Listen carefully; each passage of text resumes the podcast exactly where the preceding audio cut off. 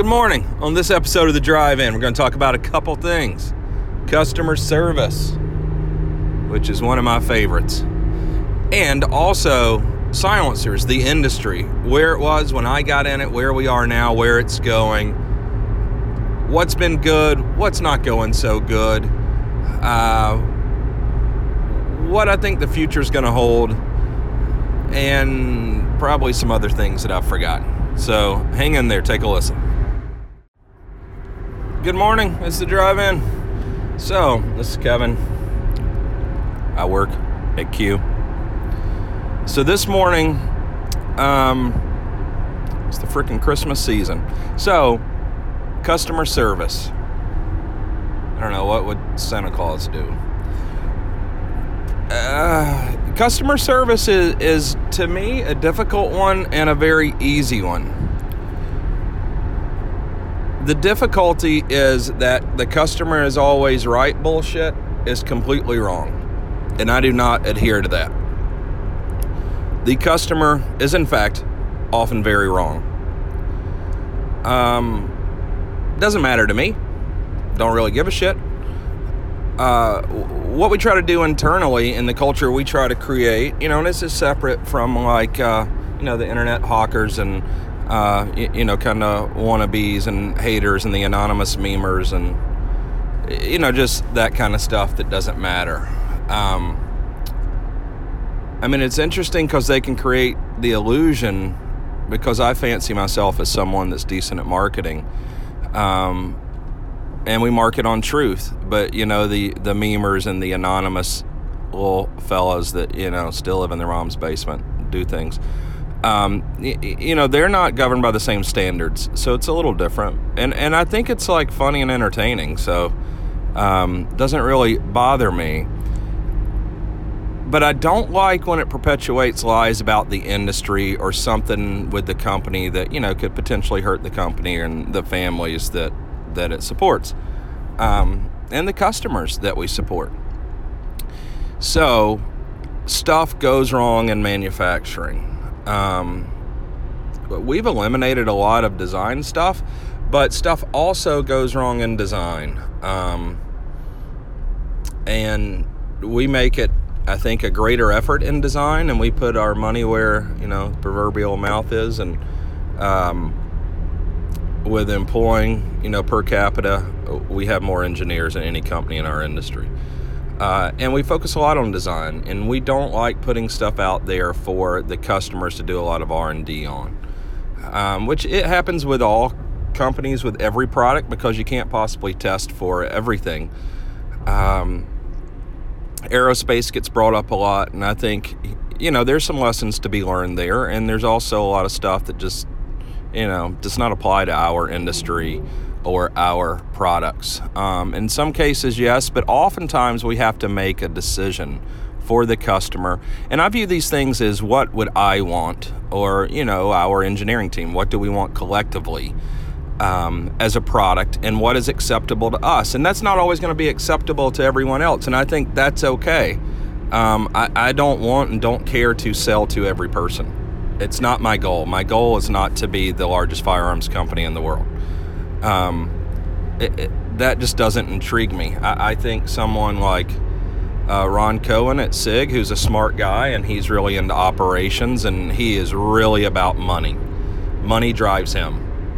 And, you know, and he's a foreigner. I don't think he gives a shit about, you, you know, he doesn't understand our culture to the degree that most of us would uh, especially the gun culture, and doesn't give a shit about the average American who's buying a gun. Uh, and I say that liking Ron Cohen. Um, me knowing him, those are the facts from the way I see it. So they're willing to do things that I'm not willing to do. And Ron's quest to become a billion dollar company, the largest gun company, and sell it for the owners and make a lot of money. Um, you know, I've worked for some of these big companies I like aspects of it, and I also don't. The main thing I don't like is they are driven exclusively by money. And with a company that big, you have so many mediocre people, it is hard to do anything exceptional.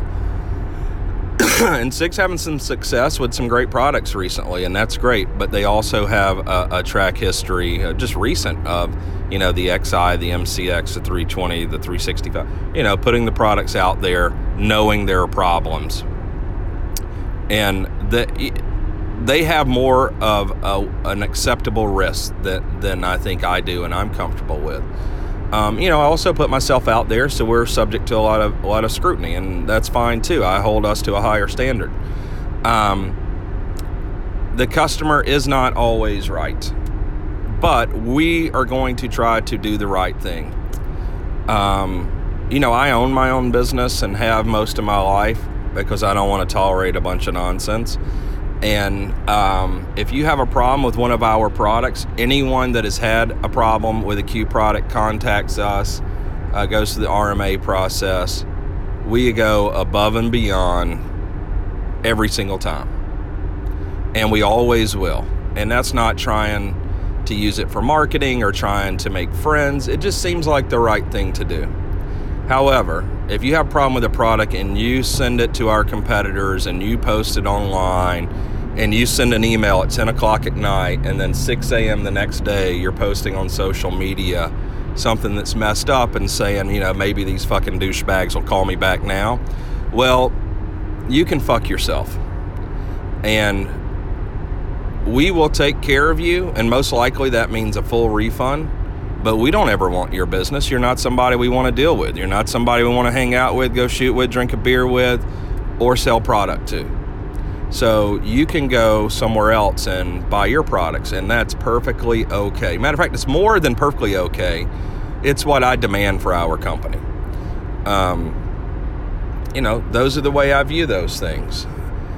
You know, you can get so far, I think, in life, probably, but definitely with Cuba, just being cool about stuff if stuff happens, whether it's our fault or your fault, it doesn't cost me a ton to take care of you.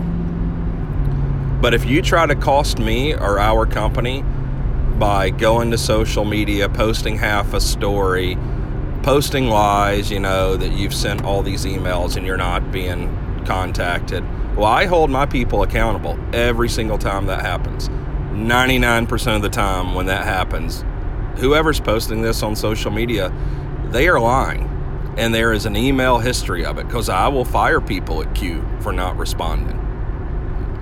Like that, if that's your job, you better do your job. And, um, you know, every part of our company is critical. And anybody that's not doing their job, whether it's engineering, accounting, shipping, receiving, customer service, quality control, you better do a good job. Like, we don't have room for medi- mediocre people at Q. You better be exceptional. And I feel that, well, I know that our customer service is that. I mean, I'll, I'll tell you, and, and, I'll tell you the relationship that I have with the guys in customer service. I, I'll tell you an example. There was a, a dude who bought a fix, he bought a Thunder Chicken he had uh, a Nightforce or a Swarovski, a very expensive scope on his gun. He had a bipod, like a Geissele mount. It was a beautiful fixed rifle, set up perfectly. My man takes it on a hunt.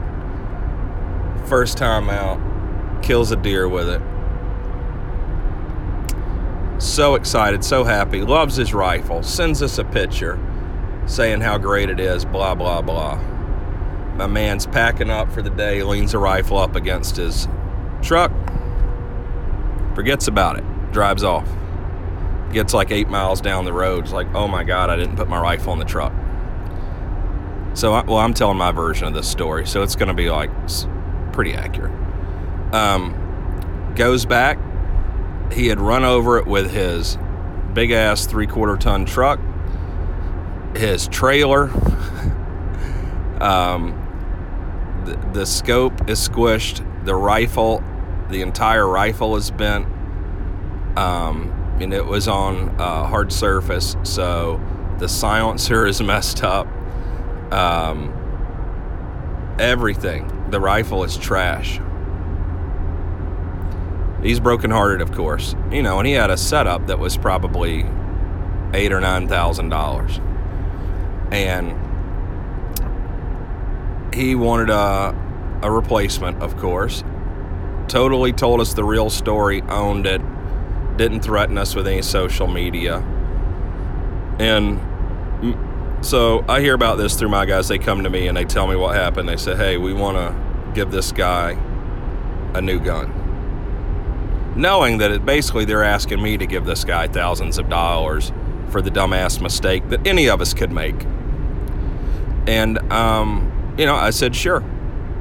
And they knew they could come to me, and if it seemed like the right thing to do, these guys. And I said, sure. And so the guy could not believe it. He just didn't want to wait a year to get a gun. He wasn't even asking for anything free. And uh, they built him a new gun, sent it to him. The guy was in shock. And we just wanted to save the gun because it's kind of cool too. You know, like this thing got ran over and is all warped. You know, it looks like a the letter C. Um, and he's like, please use it for marketing, blah blah blah, and you know, and my guys were like, no, it's it's cool. We're probably gonna hang it up at some point in in the office or whatever, but we're not doing it. So you go on and be a spokesperson for Q and customer service, and you know this happened a little while back, and um, you, you know, and to me, when I think of our customer service, that's what I think of, um, and that's how we'll treat you. You know, we had an instance where um, you know, we've shipped tens of thousands of rifle silencers at this point. And we had one shift, which was about 40 silencers, where, and, and I posted this online recently, um, we were unaware until we had a failure with a customer. Um, you know, and this has happened over a year ago. That's why people are getting the silencers from their Form 4s now. But where the blast baffle, the program, was inadvertently changed and gave minimal penetration. And so the cores come off and firing, and it sucks. It's like the worst. Um, you know, and to me, I just hate it for the customer because they go through all this. They have a failure with a product, you know, and it's not like, um, you know, they're buying a bipod and we can just send them another one. So they have to send it back and we either rebuild it or replace it or refund them, like whatever they want. Um, you know, unfortunately, with the being tubeless and the serial number on the the mount, we're able to just properly weld a core on them. Um, and that really, really sucks. But we take care of people. And if they're cool about it, we generally go above and beyond. You know, there's been people that were super, super cool and they end up getting something else, you know, a 22 silencer or something. Um, and there are people who are understandably pissed off and disappointed, and I would be as well. Um, you know, and they react by posting stuff online and doing all this. That is not inspiring me to go above and beyond. Know, we're still going to take care of you. You're going to get your product replaced, repaired, or refunded, um, no matter how big of an asshole you are. And I can assure you, nobody feels worse about it than our welder or me, probably. Um, but we're still not going to respond to somebody threatening me or, um, you know, acting that way. And that's that's totally cool. You can go and do whatever you want. Um, but I also just respond however I think is best. And I think when somebody posts that and half a story and lies that we're not responding to them, um, I don't want you as a customer ever, and and that's okay. Uh, you go somewhere else, you know. And this sort of led to some internet scuttle about our welding. Well, we originally did the tubeless circumferential welding. Uh, we developed it at AAC back over a dozen years ago. Um, helped develop the machines that do the welding that everyone uses. And I, I know Griffin will claim this, but um, they're dishonest. Uh, we did it. We're comfortable with it. Titanium welding, we understand. Um, and we understand the discoloration. You know, and we understand what NASA and the aerospace industry do with titanium, and that's for a different use. Um, and still, the only way to know you have a good weld is to section them and test them, even when you have um, the most recommended colors. But the recommended colors for aerospace are for stresses um, and embrittlement for parts that are used in a different way than than we are. And we've never had a failure with uh, titanium silencer that um, have had the correct weld parameters that we use on a daily basis. Um, and you'll notice all the silencers too because it was one shift of silencers they're all the thread mount half and full nelson silencers that had an issue um, you know that was corrected and um, not had an issue since but i think you know when we start talking about aerospace and trying to relate all that to firearms um, you know we also aerospace isn't going to be putting dyes in uh, they're anodizing that decrease the performance of that. And you see people getting hung up on that. Like we didn't use it in the honey badger. I mean, that's why the guns, the colors, you know, kind of the colors of the rainbow. Um, but when it comes to anodizing, that's simple. Don't put dye in there. You also don't see the aircraft industry doing that. Um, when it comes to the welding, the welding, the circumferential welding that we're doing for the titanium now, it's already, you, you know, our safety factor is probably already 10 times what we need. Um, so the discoloration isn't important. You know, when you think about, okay, what's important to the silencer? So we're looking at back pressure, we're looking at coatings. Um, so, you know, we PVD coat them. And you always have to make some kind of sacrifice. Could we make the silencer quieter? Yeah, we could make even the Thunder Chicken quieter. But then we're going to sacrifice weight, and weight is very important to us. We're going to sacrifice some accuracy um, we're going to sacrifice some point of impact shift, uh, all of these sorts of things. So we make these decisions every day. Um, we know that the welding is more than adequate for any hard use of our silencers. You know, and we're not some wannabes that uh, pretend to be welding experts that have never been to college and aren't engineers and have never welded anything, but they hire somebody else to come in there and tell them to weld, and who have only sold 100 silencers. So, um, you know, when you've done something, then, you know, post about it. Uh, I appreciate your theories. Um, just doesn't really serve a purpose. Could we be better at welding? We could just focus on that. Could we be better at sound? Yes. You know, we could also do like a lot of these companies and close your bore up real tight and if you look at their super hard use silencers that they post cutaways of, they have end cap and baffle strikes in them. You know, we're trying to avoid all these things. Um, could we do a more effective muzzle brake than Cherry Bomb? Of course we could. But then it's big and it's heavy, and then you have to time it and you have to use shims. So now you have some degree of misalignment. Um, all of these issues and all of these things are a compromise. And I think, you know, our products are not for everyone. I think when you look at the Noveske Ghetto Blaster compared to the Honey Badger, there's things I like better about the Ghetto Blaster for certain applications. Some people want ambi controls. Some people want that inch longer barrel. Some people want them painted. You know, that's another thing. You know, like you talk about like aerospace, you're not going to be unnecessarily painting things. Uh, but I understand people that want that. That's just not something that we do. And for me, what I really want is the lightest thing that is practical um, without skeletonizing, without cutting corners. And that's what we have with the Honey Badger and with the Fix for that matter. Um, anyway, that was the drive in. Good morning. This is Kevin Brittingham with Q and from the terrible audio and background noise, this is obviously the drive in. Um, so it's a new year, same old shit. However, innovation is still continuing. But today, you know, it's interesting for me. I take it for granted. This is my 27th year doing this. Well, not this podcast, but firearms and firearms accessories and whatnot and I forget that silencers are still so new to so many people. And on one hand, that's very sad to me. On the other, obviously, that's very exciting and a wonderful thing.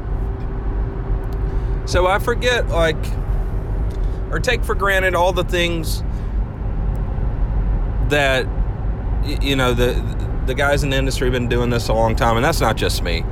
Um, but kind of the progression of the industry, where we are, why we're here, what's important, what's not. Um, I love marketing and what is marketing and what is necessary and why we do things the way we do. And I think, you know, I've talked about this stuff a lot, but I think, you know, every few months we get a lot of new silencer. Uh, purchasers and people who are interested or don't understand or maybe you have a few silencers but you kind of been isolated and you don't and, and you look online and now you got buddies that have them and you've been exposed to other silencers why you need what you need how you need it um, why things exist why we do things the way we do um, and i'll say this we have come to a logical place with our design and production that makes sense for me given the current environment and circumstances.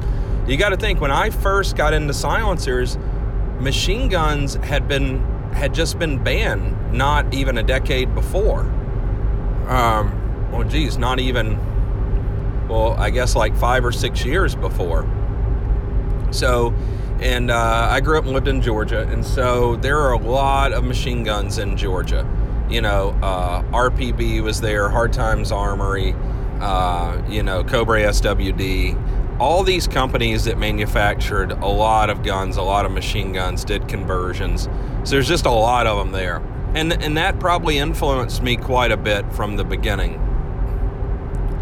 Um, but people don't realize before we developed 300 Blackout 10 years ago, 12 years, whenever it was, 556 silencers outsold 30 cal probably 10 or 20 to 1 people were putting them on their ars now it's probably 100 to 1 30 caliber over you know 223 556 and some of it's versatility some of it is just 300 blackout um, just all sorts of things improve manufacturing and materials so your silencer's not as heavy so it doesn't make a difference um, you know, I think my first 5.56 silencer that I did was maybe 22 or 24 ounces.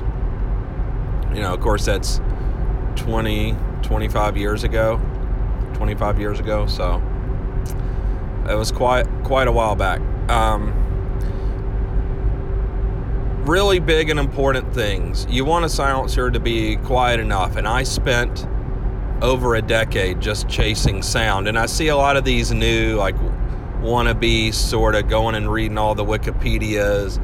Uh, the people in the industry that are new and they and, and they have these little I think like support groups and and meme groups and what they think is actually important but you, you know these guys that sell 100 silencers a year and God bless them I think everybody should be able to do it but um, you know my goal is to make the best value, the best silencers, and make them for the masses. And that does not mean going like Yankee Hill makes good products that are dirt cheap. Um, that's not really my market. Um, there's always some overlap with all of these, but that's not kind of who we're going after. That that's not who I am. It's not who our company is. Um, but I also realized we got lost over the years chasing sound. I've discussed this in previous podcast interview stuff before. Once I started working heavily with the military and developing military silencers, um, and you know, like Surefire advertises their SOCOM silencer. Like we won seventy five percent of that contract at Advanced Armament. Um, and that's helped Surefire to sell a lot of civilian silencers and, and kind of tell this you know, create this this myth of their silencers and stuff. And you know, I love supporting the military, but it's never been my absolute goal. But it taught me so many things. Um, but I shoot and hunt a lot, and so I also want silencers to be practical for me. And I think you see the differences where we got to with Sig with silencers to where it, with Q where we are and the differences and changes that we made that were vital to the commercial industry in my in my opinion. It's funny I hear you know uh, some of these little wannabes chirping about making the quietest silencer and You know, can Ethan and I make the quietest silencers? Yes, we can. But you see people that are, are still chasing that now, and they'll post cut away, and there's all kinds of end cap strikes and baffle strikes because they run a super tight bore. If you run a real, the tighter bore you run, the quieter you're going to get at the for mil standard, so measuring at the, the muzzle of the silencer. But where do we really care? I think for people shooting, practically you want it quiet at shooter's ear. So, you know, the ejection port. So we learned a lot of that. Um, and that's not an absolute, but I think overall you want to bias in that direction where it wasn't something I cared about for a long time because we were just chasing magazine articles and comparison and testing, and it was all done mill standard. So uh, sound metering was done at the muzzle of the gun, so we wanted the quietest ones. Uh, and then, you know, things have gotten so quiet. Like, what's quiet enough and what's more important? And the military really turned me on to that. It's not a priority, um, absolute sound suppression. And then it's really, you know, it wasn't for them, and it's really not overall. Um, and, you know, for instance, we offer the Trash Panda and the Thunder Chicken, quickie mount, um, muzzle attachment silencers um, and the difference is the length and the number of baffles. And the Thunder Chicken is longer, it's a little heavier, still super lightweight, but it's super quiet. And then the Trash Panda is hearing safe on a 16 inch 308. That's why it's the length that it is. And it's the lightest thing we could make given that and most compact. Um, and compared to most stuff on the market, it's super quiet. And to people who shoot, you know, are new to silencers, it's super quiet. Um, now, guys that'll make these 10 inch long silencers with a super tight bore and, you know, these complex baffles that are very heavy and weak and expensive to make. And then you have a $1,500 silencer that weighs, you know, 21, 22 ounces where we can produce a silencer that's much more affordable, you know, close to half the price, same materials, uh, is is going to give you all the durability, incredible sound suppression. Um, it'll be more versatile. You have the tapers and you have alignment and the EDM bore, so you don't have to worry about those pesky end cap and baffle strikes. Um, and there it's just a better all-around system because you get something that's lighter weight, more compact, more versatile. It's still incredibly quiet, um, and so it does everything else better. Um, you know, we consciously made this choice because I think there is a sweet spot for you know we want to create the best value for the consumer and the best overall products. And that's really hard to measure. You know the tapers are super important to me. And i would love for silencers they should there should be they should be threaded on with a tapered shoulder. Uh, we don't need muzzle devices and quick detach but the industry's just not there yet. So we're doing the thing that is most like that with our cherry bomb a super lightweight muzzle device that the silencer is attached to, and you can move it from gun to gun very easily, and then you still have a muzzle brake. And you know, uh, the thread mounts, you don't have to go to these adapters, and um, you know, you like I just saw the other day, a company got their silencers on sale that built this ginormous thread mount silencer that's really quiet, but nobody cares and nobody buys them because they're expensive. You get end cap and baffle strikes; they're not using tapers correctly and now to try to sell them, they're they're making these little adapters that mimic the cherry bomb, but it's just actually not a muzzle brake. It's just uh, an adapter. So if you have this, you put these on your gun, and you can go from an AR-15 to your 30 caliber rifle, and it looks ridiculous, and it serves no purpose, and they're big and heavy and cumbersome, and they don't have a true muzzle device you know, and these are the things you get when you get too hung up in one aspect of a silencer or sound suppression, or you just don't have experience, or you know, you just spend your time, you know, in your mom's basement on your computer making memes, and uh, rather than developing, going out and shooting and hunting, and and uh, you know, I didn't get in this business to to make friends and be part of a club. I want to build a business and uh, make the absolute best products that serve the customer. I mean, that's it. And kind of what is best that evolves over time. Um,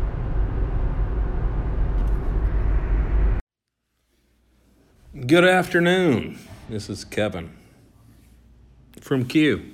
It's not really the drive in because I'm sitting in my office, Q headquarters. Portsmouth, New Hampshire, not Portsmouth, Portsmouth. So, this is a requested podcast about Form 1 silencers. And I find this subject actually fairly interesting. Um, so I'm going to give my perspective, which is probably incorrect for most of you, but um, entering my 27th year of being involved with NFA, silencers, firearms, owning these companies. Um, I've been testing silencers longer than some of the wannabes have been alive. Uh, here are my views on it. It's basically a science project. And I, I know with the different guys that we have working here and the different personalities, there's value in that. And it's intriguing and it's interesting. And, you, you know, it's like you buy a Harley and then there's the guys that just ride it and there's the guys that spend, you know, 10 grand modifying it. Um, if you like to tinker, if you like to build things, if you're interested in doing r&d a form 1 silencer can be fun for you if you have spare time i think that is super interesting and should continue and i love to see that. And i support those guys because occasionally you know once a month or something these guys contact me. However if you're doing it thinking you're going to save money and you can make a silencer just as good it'd be like winning the lottery. Like you are completely the luckiest guy in the world, or you're Einstein, or you're a complete fucking idiot. Um, you know, you can drive with your feet, doesn't make it a good idea. You can build your own car, doesn't make it a good idea. Uh, anybody can make a silencer. I mean, this has been proven by the Griffin sisters. However, if you want to you know, it, it, if your time has no value, Form 1 could be fun. Um, you are not going to make a silencer as good as we did 25 years ago. There's just too much that goes into it. You just can't do it. Um, with rare, rare exception. And if you devoted your time and energy into something more productive, you could probably earn enough money to buy a hundred silencers that were very good to begin with. Um, so with Form 1, what materials are you going to spec? How are you going to tolerance the thing? How are you going to select baffles? How are you going to weld it? How are you going to do the threads? How are you going to attach it to your firearm? Are you going to use tapers? Um, are you going to EDM the bore? If you are, how are you going to do that? Um, there's just so much that goes into it. You, you know, uh, if you're not worried about size and weight, like a rimfire silencer could be fun, or a lot of the different silencers could be fun and entertaining. If you have a machine shop in your garage, I would build silencers. Um, I like to tinker. I'm a relatively smart guy. Uh, I think I could do a pretty decent job. Um, my time also has value, so I would just buy a silencer rather than spend $10,000 of my time trying to make one that's going to be half assed compared to what we produce. And when I say that, you know, it, it's, it's $25 just cost to PVD the silencers, much less prep uh, and all the other things that go into doing it. So when we PVD a silencer, that's 50 bucks. I EDM a silencer, cut the bore through the silencer so that it's straight after welding, that's $50. Um, you know, I weld a silencer, that's $50. Uh, you know, design, material purchasing, I mean, all the other things, licensing, rent. I mean, it's just ex- expensive to do stuff. I know most people that haven't ever owned a business think, oh my God, it's like I made a post today about the honey badger and noobs thinking they can build a honey badger OG for $400. Like, you're a fucking moron. Um, but most of these guys that believe that are either dumb or just ignorant or they work for someone. They don't understand that uh, what it costs to operate a business. You know, I, I remember I had a brother in law that worked for me once and I did a lot of ridiculous things for my ex wife and employing and supporting her family. It was one of the, the numerous things that, you know, uh, you know, being in love with her led me to that, um, you know, at my age now would never make these mistakes. One was employing her brother in law, who was a complete utter moron, or her brother, my brother in law. And he thought if we did $10 million a year in business that I made $10 million. You know, and I had to explain to him, you know, his salary and the rent and all these other things are going to be obvious to most of you. But I think the average guy that posts stuff like this, like I, I love, um, you know, a couple times a week I'll go look around the internet and I see these kinds of posts and I go look at these, the social media of these people. It's all the same thing. It's like all the memers, all the haters, all the, you know, the people that dedicate their lives to making um, social media accounts about me or posting about me. It's like, what kind of pathetic little fuck spends a week of his Christmas vacation devoted to researching another man and posting stuff about his personal life. Like, you're pathetic. Um, and you go look at their sites. They're the guys that have the um, plum crazy lower receivers and they spend $300 building an AR and it fires, it functions, and so they think they have something just as good. I got news for you. I don't care what you think. I don't care what you buy. You are not my customer, and you are so ignorant or stupid. I don't want you to have our products. So we're okay. Now, if you want to do a Form 1, it depends on what caliber you want to do it for. Um, if you could do some pretty interesting things, I, I think where it becomes very difficult, where you can't compete with us, is if size and weight and sound performance and accuracy and durability, all these things are an issue. Um, anybody can make a gun quiet, anybody can make a silencer. Like it's very, very simple. But if you want to add the tapers, if you want to make things super quiet, if you want your silencer to not hurt the accuracy of your weapon, um, these things are difficult and you can't really do it on your own. I'm gonna I'm gonna actually look up right now uh, Form 1 silencers on Google. Do a Google image here. I'm going to look at some of these. Okay, let me click on this. So the first one I see some very simple cones. The cones are too shallow. The silencer is going to be loud as hell. Um, they have an O-ring separating some baffles are going to rattle, they're not going to stay aligned. What tolerance are you holding between the baffles and the tube? What caliber is this for?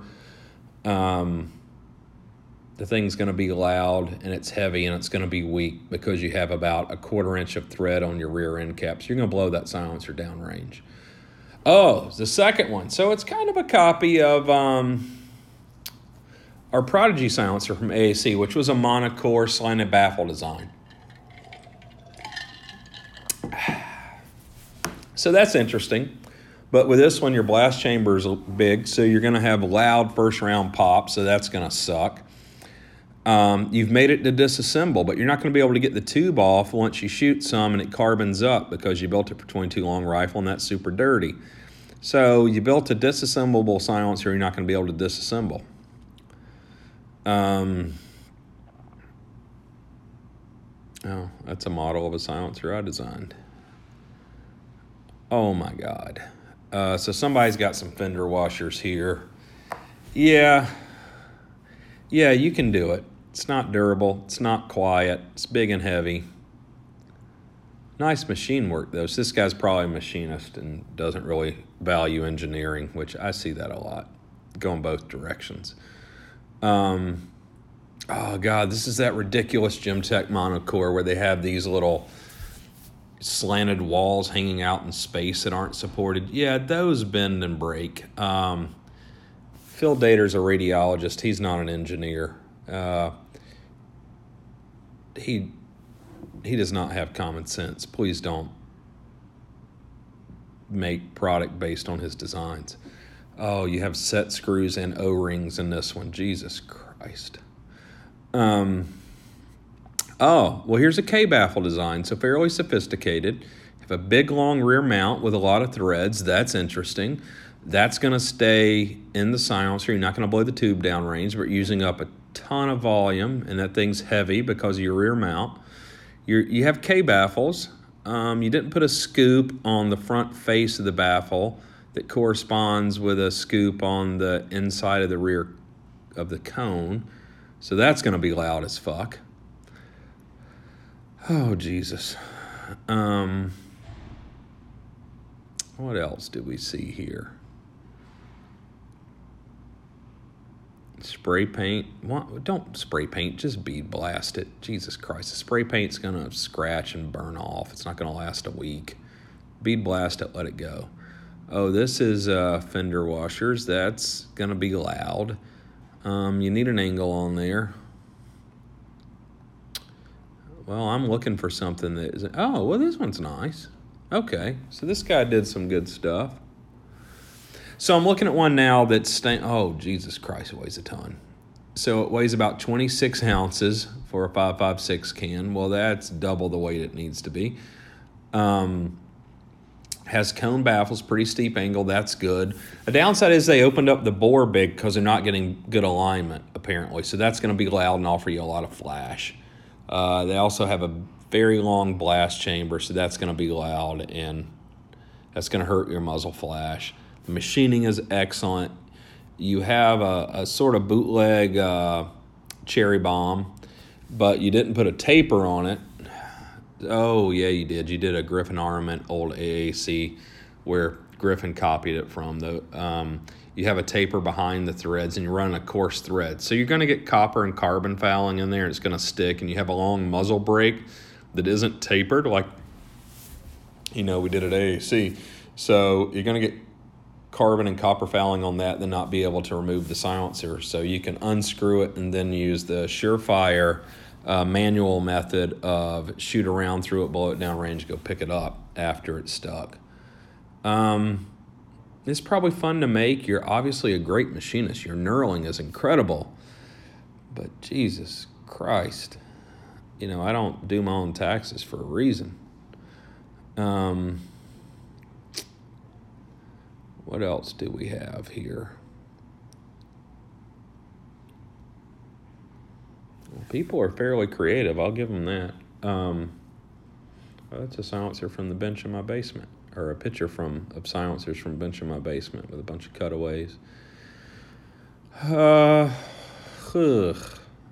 Oh, I do like the idea. Now, this is a 1022 bull barrel that was machined. So this was the AAC 1022 SD that Ethan and I did years ago. And I think his father's the only one that's actually got one. Now, you can machine out simple baffles with that because you only need about, whatever, six inches of barrel. And so you can have uh, 10 inches of silencer with a simple baffle. It's going to be super quiet for 22. This is a cool design. A mistake you made here is it's not tapered. It's going to be tough to get the tube off.